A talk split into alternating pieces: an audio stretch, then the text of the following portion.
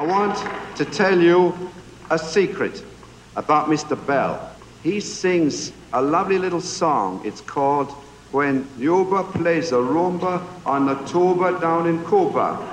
It was the 1940s. And let's see if we can persuade him to sing it now. Radio was the center of the entertainment world for Americans and had been for quite a while. The New York Philharmonic had been broadcasting coast to coast since the 30s when Arturo Toscanini started his legendary tenure. So it wasn't strange that on December 7th, 1941, the NY Phil happened to be on the radio, playing Shostakovich and Brahms. Right after the Brahms, the live concert broadcast was interrupted by an urgent report. Including the battleship USS Oklahoma were reported attacked in Pearl Harbor. Pearl Harbor had been attacked. Two were said to have been sunk, but this was not immediately confirmed officially. The orchestra immediately shifted gears and played the national anthem.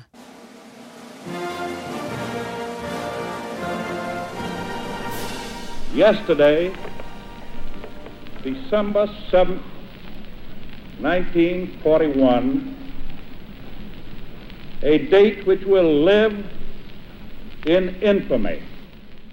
The attack pulled the U.S. into the war.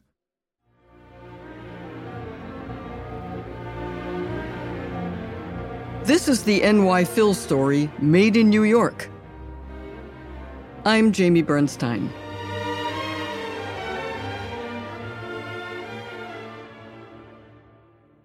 The New York Phil helped the country however it could during World War II, donating books, money, and recordings for the Armed Forces Library. It even funded two ambulances for the Red Cross. The war isn't over, and it won't be over with us on the top side unless we keep America's cars and trucks rolling. But as a performing orchestra, what the Philharmonic did best was play music. Including 20 concerts designed for military and civilian morale at venues like military hospitals, battleships, and even West Point.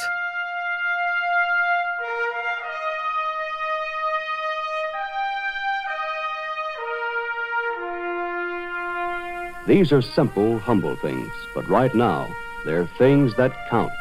They can bring those boys back from foreign shores quicker, and it is up to us to see that they do. The radio had already made the New York Philharmonic a frequent guest in the homes of Americans nationwide. Take this broadcast, for example, from a Sunday in November of 1943 which featured the wartime promo you just heard. Good afternoon. United States Rubber Company again invites you to Carnegie Hall to hear a concert of the New York Philharmonic Symphony Orchestra. Bruno Walter, who was to have conducted this afternoon, is ill, and his place will be taken by the young American-born assistant conductor of the Philharmonic Symphony, Leonard Bernstein. The program includes With just a few hours' notice before the live broadcast, my very own dad had to pinch hit for the flu smitten Bruno Walter, that acclaimed maestro and former protege of Gustav Mahler. No pressure there, Lenny. Pleasure in bringing the music of the Philharmonic Symphony to the millions of radio listeners every Sunday afternoon. Leonard Bernstein has come out on the platform and will presently lead the Philharmonic Symphony in our national anthem you can become in a day um, a champion, or you can, you know, just not do well. My name is Jaap van Zweden. I'm the music director of the New York Philharmonic. As the New York Daily News wrote after Bernstein's Philharmonic debut, it's like a shoestring catch in center field. Make it and you're a hero, Muff it, and you're a dope. Bernstein made it.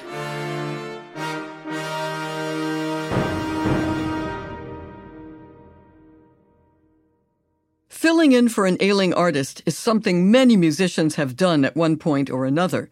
It doesn't always launch a career on the spot, like it did for my dad, but it can provide an experience that reshapes that artist's view of themselves and sometimes even their career trajectory. Always, when I stepped in, I always loved it. I thought it was always a wonderful moment because you have, of course, a lot of sympathy from the musicians, from the audience. And if you do well, then, you know, it, it gives you a really a huge push in your career. My dad has described how nervous he was waiting in the wings of Carnegie Hall, right up until he gave the downbeat for the national anthem, whereupon he went into some kind of conducting trance. He reported later that from the moment the Phil began playing, all the way to the final bar of Strauss's Don Quixote, he remembered nothing.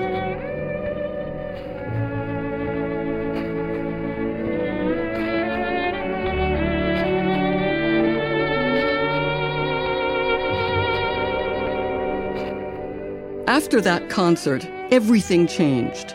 Overnight, Leonard Bernstein had become the first American born big deal conductor.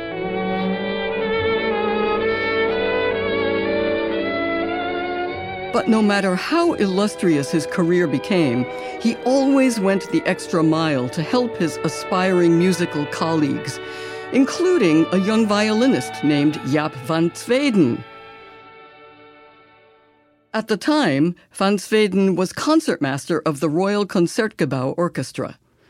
During a rehearsal, Bernstein wanted to hear how the ensemble sounded from the audience, and so he asked Jaap to conduct in his place.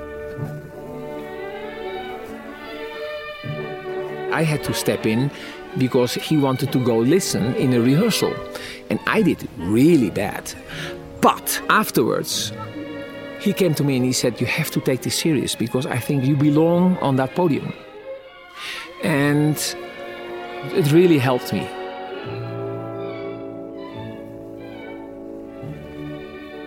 That one moment of mentorship changed the course of Jaap van Zweden's career. That was so Lenny, always mentoring, always helping younger musicians, and always, always teaching which is one reason why he revered his own teachers so much.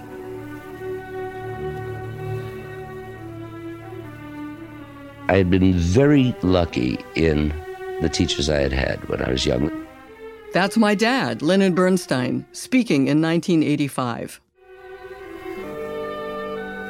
My teachers, or masters as we called them then, wonderful people who really made a Keats sonnet come alive, who taught me the joy of learning, which I guess you have to have if you're ever going to be a decent teacher. He was constitutionally unable to ever turn off that teacher faucet. In fact, take it from me, it was sometimes more like a fire hose. I recognized that I could become too pedagogical, too pedantic, too pointing out of the counterpoint. So the, the magical shifts of a Schubert modulation or whatever. But what am I going to do? I am cursed with this need to teach.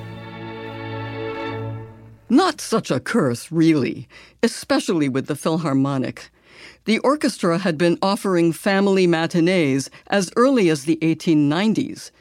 That tradition continued until, in 1924, the orchestra combined these concerts with multimedia displays and conversation all geared toward the Phil's youngest fans. And in that moment, the Young People's Concerts were born. They had even been broadcast on the radio a few times. But when my father took over the orchestra, one of his conditions for taking the job was to put them on that up and coming broadcast medium, television. So, in 1958, Leonard Bernstein and the New York Philharmonic aired their very first nationally televised Young People's Concert over the CBS network, live in black and white. It's about notes, E flats and F sharps For that very first televised episode, my father picked a deceptively complex topic. What does music mean?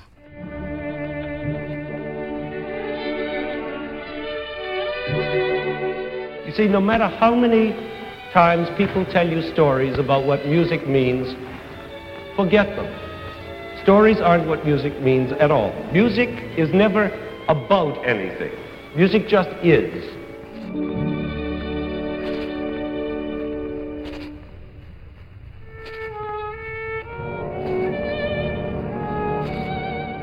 The Young People's Concerts were a game changer. Through television, Bernstein and the New York Philharmonic inspired several generations of music lovers and musicians.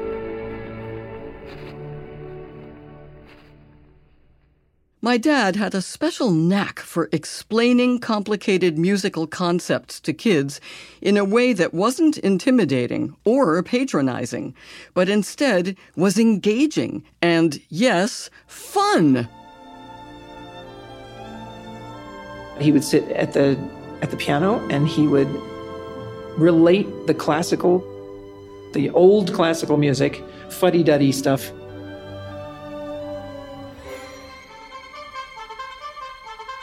I'm Rebecca Young. I'm the Associate Principal Violist with the New York Philharmonic.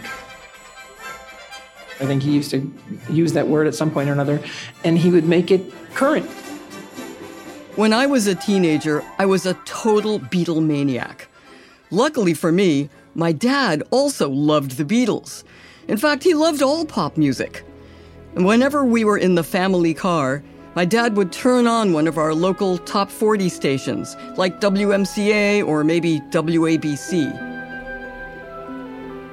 Let's catch up, he would say, turning up the knob. And then, because that fire hose of his would never shut off, he would teach us stuff about music using the songs that we were listening to. One time, a song came on that we all loved You Really Got Me by the Kinks. As we were listening, our dad said, Hey, you know, this song is in the Mixolydian mode. Do you know what a mode is? No, of course we didn't know what a mode was. So, of course, our dad started teaching us about modes right there in the car. All about those ancient, unusual scales that had funny Greek names. A few months later, what do you suppose his next Young People's concert was all about? You guessed it, modes! And listen to what happened when he got to the Mixolydian mode. Now, this one is called Don't Panic. This one is called the Mixolydian mode. And despite its tongue twisting name, it's one of the most appealing and popular modes of all. Believe it or not, most of the jazz and Afro Cuban music and rock and roll tunes we hear owe their very existence to this old Mixolydian mode, like this Cuban riff. That's just Mixolydian. Of course, the examples I could give you are endless. And then he really went there. Or do you remember a really terrific song, a barbaric number of a few years ago, sung by a group known as the Kinks. It's called You Really Got Me. Girl, you really got me going. You got me so I can't sleep at night. That's old Mixolydian. I mean, who could resist? The kids in the audience loved it. But something else was going on here, too. Nationwide audiences were receiving an unspoken but very powerful message that the conductor of the New York Philharmonic was embracing pop music. This was back in an era when some parents were protesting against Elvis Presley and the Beatles. They thought rock and roll was the devil's music. But by including the Beatles and the Kinks and the Supremes and all the rest, Bernstein was essentially saying that all music had the power to be great music. And that helped classical music shed its reputation for being snobby. Leonard Bernstein himself was the opposite of a snob. He welcomed everyone into his multifaceted musical world for the simple reason that he loved it all. And he felt compelled to share.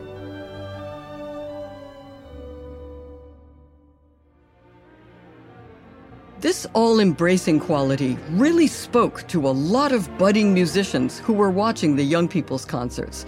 They fell in love with music right then and there, and quite a number of them went on to become members of the New York Philharmonic.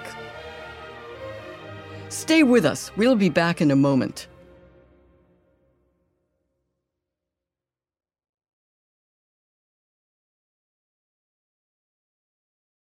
Hi, I'm Helga Davis. On my show, I speak with artists and thinkers about how to uncover the extraordinary in everyday life. People like musicians Brittany Howard and Sampha, Broadway director Whitney White, scholar Noliwe Rooks, and playwright Suzan-Lori Parks. These are fearless conversations where we don't just meet each other, we meet ourselves. Join us. Listen to Helga wherever you get podcasts.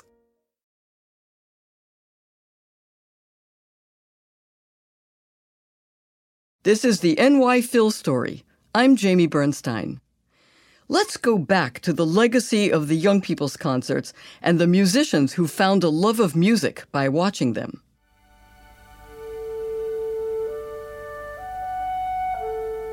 To think about it now, to have those on nationwide TV is, is pretty spectacular. I'm Sharon Yamada, violinist in the New York Philharmonic. I've run into countless people who reminisce about how much music they learned from those from those shows. And of course, Bernstein, he had a real gift for talking about the music. I was lucky enough to grow up in a suburb of New York City that had excellent funding for music instruction. And very, very often, our music teachers would take us to the Philharmonic, to the young people's concerts. My name is Carter Bray, and I'm the principal cellist of the New York Philharmonic. So I have vivid memories of sitting there and um, learning about sonata form or jazz or harmony from Bernstein. When I was two and a half years old, my mother and father took me to see Leonard Bernstein conducting the New York Philharmonic in the Young People's Concerts. That's how I was introduced to the New York Philharmonic. I don't particularly remember what Bernstein said, but I remember the passion in his voice, and I was hooked.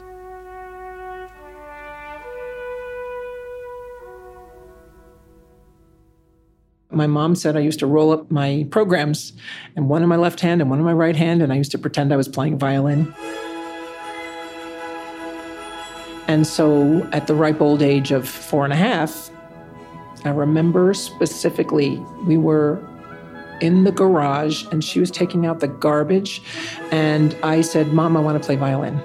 And she said, Well, don't you want to play piano first? And I said, No, I want to do this. And I did that gesture like I did with the programs. And she said, Okay. And I still, to this day, have a program from a New York Philharmonic Young People's Concert. And it's signed by several members of the cello section because during the intermission break, or before the program, probably, I went up to the edge of the stage. I had a lot of gumption. And I asked various members for their autographs. And I have that to this day. It's in my closet. the first piece that I played at my very first rehearsal. That was quite an experience. Because you have to remember, my only experience up to then with Philharmonic Hall had been as an audience member, and I'd been coming there since I had been a nine year old coming to see Leonard Bernstein's Young People's concerts. I auditioned for the Philharmonic, and the rest is history. So be careful what you wish for. You bring your kids to the young people's concerts, you never know where they're going to end up. So I was sitting there on stage in my principal cello chair for the very first time, looking out at this empty audience from that perspective, thinking, I can't quite believe this is happening. Years later, when some of these young fans were all grown up, a lucky few of them would actually get to work with my dad as members of the orchestra. To see this great superstar music director, he just seemed so larger than life, but here he was living and breathing right there in front of me. So I definitely was quite starstruck to be around him. He made a really big impression on me as a conductor. I think the way he spoke about music was just so sincere, and he also knew exactly what he wanted, and, and he knew how to express it and to pull it out from the orchestra.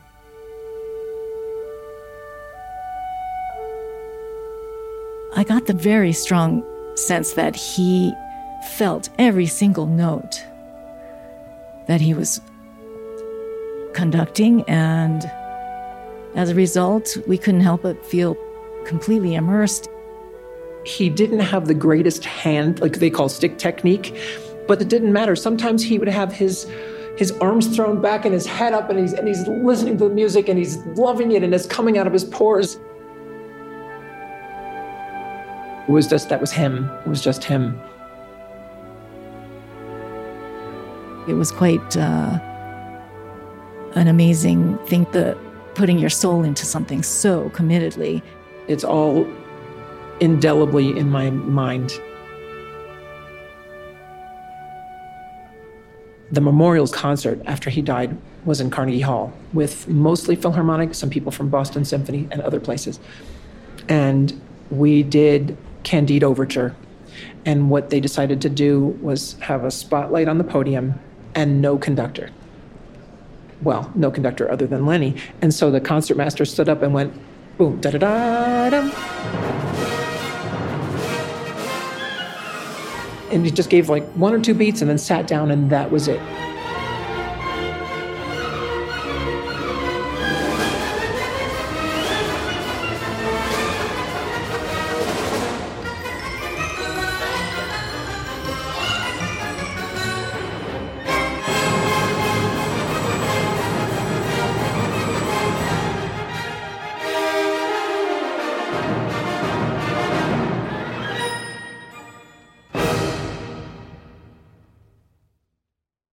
Decades ago, my father helped to bring the New York Philharmonic into America's living rooms through the Young People's Concerts.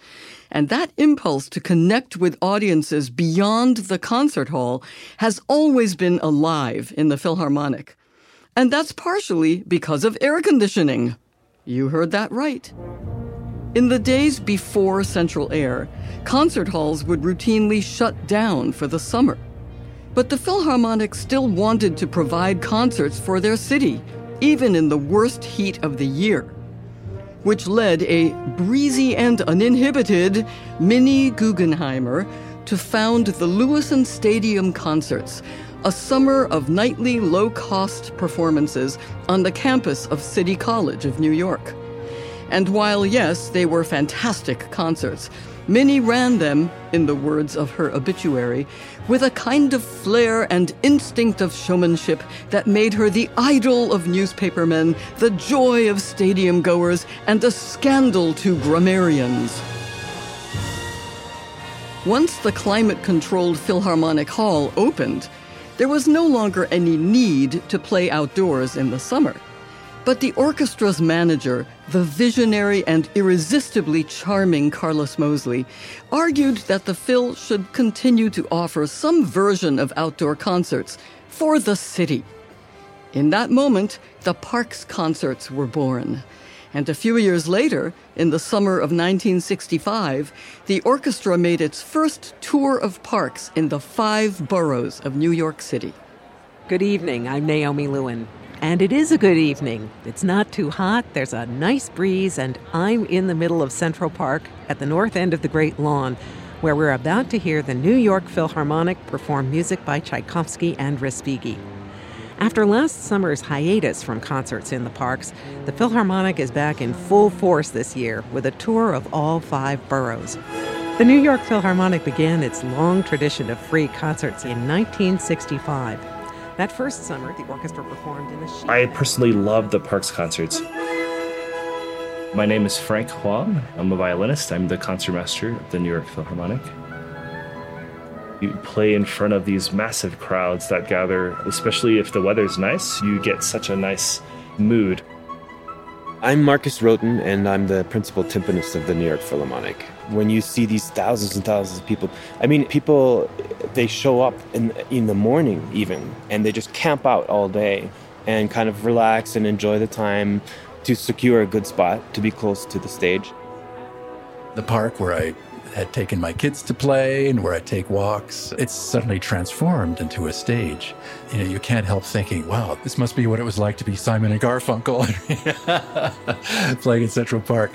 When you look out and you see 50, 60, 70,000 people. being a New Yorker and watching the New York Philharmonic in Central Park is one of my all time favorite things to do. New York City is a richer experience with the Philharmonic in the park. One year uh, they were doing a lot of Bernstein, and the concert opened with the overture for West Side Story. And the minute the overture started, everybody, in, to a person in the audience, started going in unison. Hi, my name's Nicole. I'm eight years old and I can't wait to see the show. I've been coming here ever since I arrived in New York 34 years ago. It's got even more crowded, but the music's always great, the fireworks are good, and now I bring my son.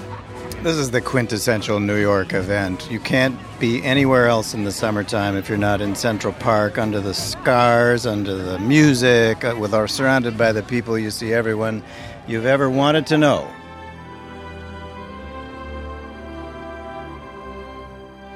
And the best part is you see all these thousands of people, and then you see you know, the skyline of downtown as the sun sets. The lights start, you know, they light up, and that that contrast is like for me the most beautiful moment. It's sort of like a controlled circus atmosphere. Everybody's there with their lawn chairs and their picnic blankets and balloons and dogs and having a great time. In a way, it, it reminds me of the beginning of the New York City Marathon. You feel that you're part of an enormous urban human undertaking that brings out the best in people. Hi, I'm Judith LeClair. I'm principal bassoonist of the New York Philharmonic. You know, I'm, I'm, I'm not a big fan of playing outdoors.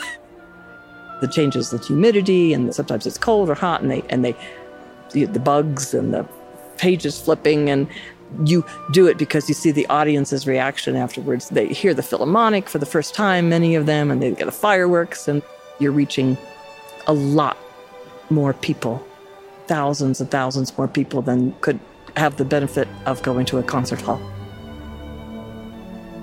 I got lucky enough to play a concerto in the park, uh, in all of the boroughs, and in Central Park. I'm Anthony McGill, and I'm the principal clarinetist of the New York Philharmonic. It was a, one of the largest crowds. I did not look out into that audience. I smiled, and then I turned to Alan Gilbert and then proceeded to play the concerto. But I was like, I'm not staring at all of those people.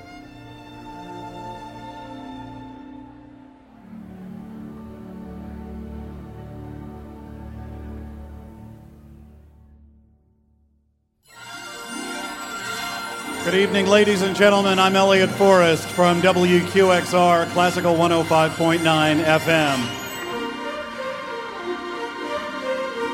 We're not going to let a little rain get in our way, are we? No. Show must go on. The New York Philharmonic has just about finished tuning, and now here is Alan Gilbert to conduct the New York Philharmonic in the second half of this concert in the park.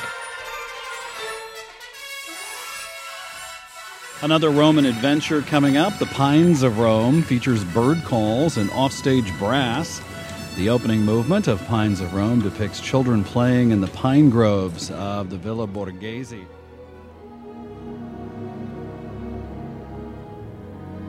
So, The Pines of Rome is a gorgeous piece written by Respighi. One of the most famous pieces for the instrument.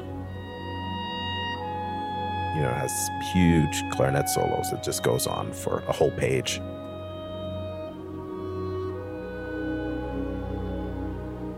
It's been drizzling ever so slightly here, but this has not dampened the spirits or the determination of the New York Philharmonic to perform. And here comes Alan Gilbert. More music by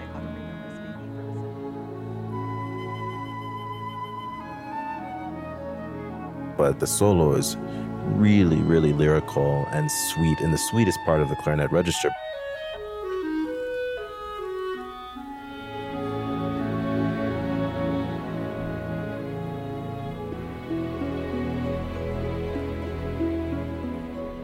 and you have to do it with complete legato and smooth sound and sweetness of sound and control and all these things with all this gorgeous expression.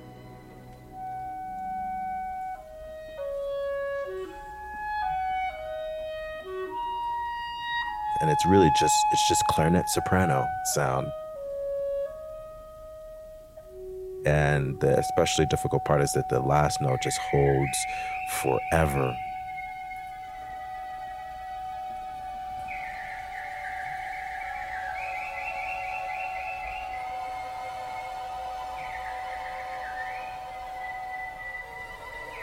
and then you hear the sound of like birds in the distance. It's really gorgeous, but also terribly difficult.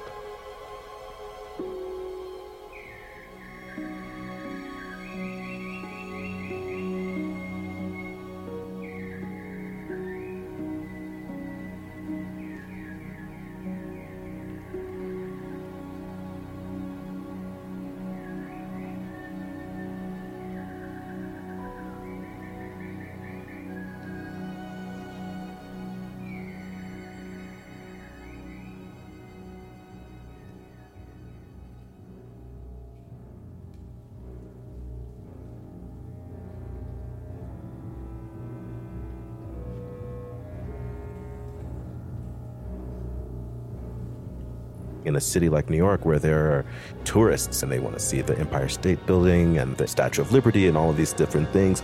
A lot of New Yorkers are like, what do I want to do in the summer as a tourist in my own town?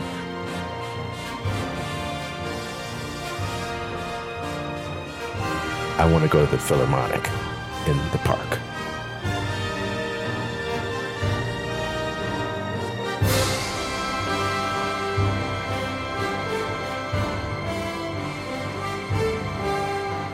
You know? And so that's pretty special. It's a landmark for New York, if you will.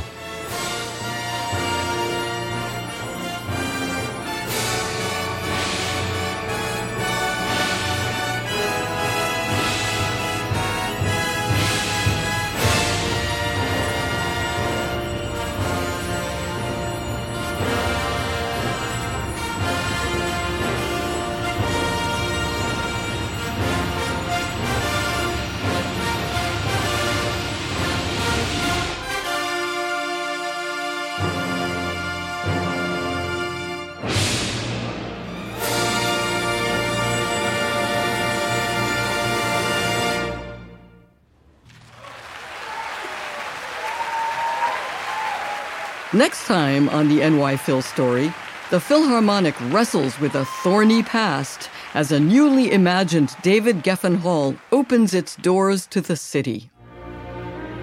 So that urban renewal, uh, 1,100 Puerto Rican families, where do they go after San Juan Hill is demolished?